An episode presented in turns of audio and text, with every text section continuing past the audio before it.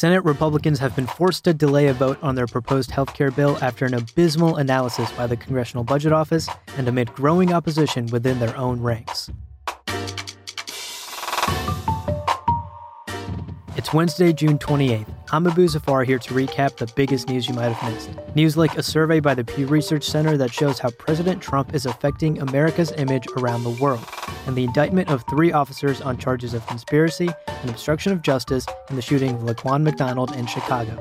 But first, on Tuesday, Senate Republican leadership decided to postpone a vote on the proposed health care bill until after the July 4th recess amid opposition from within their own party. Senate Majority Leader Mitch McConnell had previously been adamant on holding a vote before the holiday recess. The delay comes as at least nine GOP senators have announced their opposition to the bill and after a less than shining analysis by the nonpartisan Congressional Budget Office.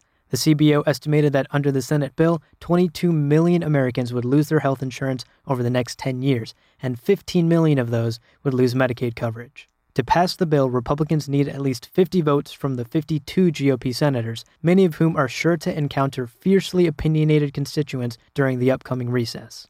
And CBS reported Tuesday that three Chicago police officers were indicted on charges related to the alleged cover up in the 2014 shooting death of Laquan McDonald. Special Prosecutor Patricia Holmes announced the officers were charged with conspiracy, official misconduct, and obstruction of justice.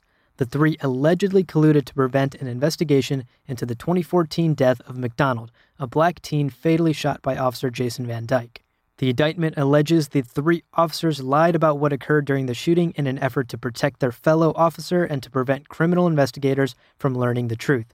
The city had concealed police dashcam footage of the shooting during an investigation led by one of the indicted officers that initially cleared Van Dyke of any wrongdoing. That footage showed McDonald did not lunge at officers with a knife before Van Dyke opened fire. The three officers are due in court for arraignment on July 10th. And finally, a new survey of people in 37 countries found that confidence in the United States slid during the first months of President Donald Trump's term. The Pew Research Center survey shows a median of 22% had confidence in Trump to, quote, do the right thing when it comes to international affairs. By contrast, a median of 64% expressed confidence in former President Barack Obama in the final years of his presidency. Pew said a positive view of the U.S. has plummeted in many countries across Latin America, Europe, Asia, and Africa, while approval ratings rose in just two countries Russia and Vietnam. Although their confidence in Trump wasn't stellar, most of these countries didn't predict an actual change in their nation's relationship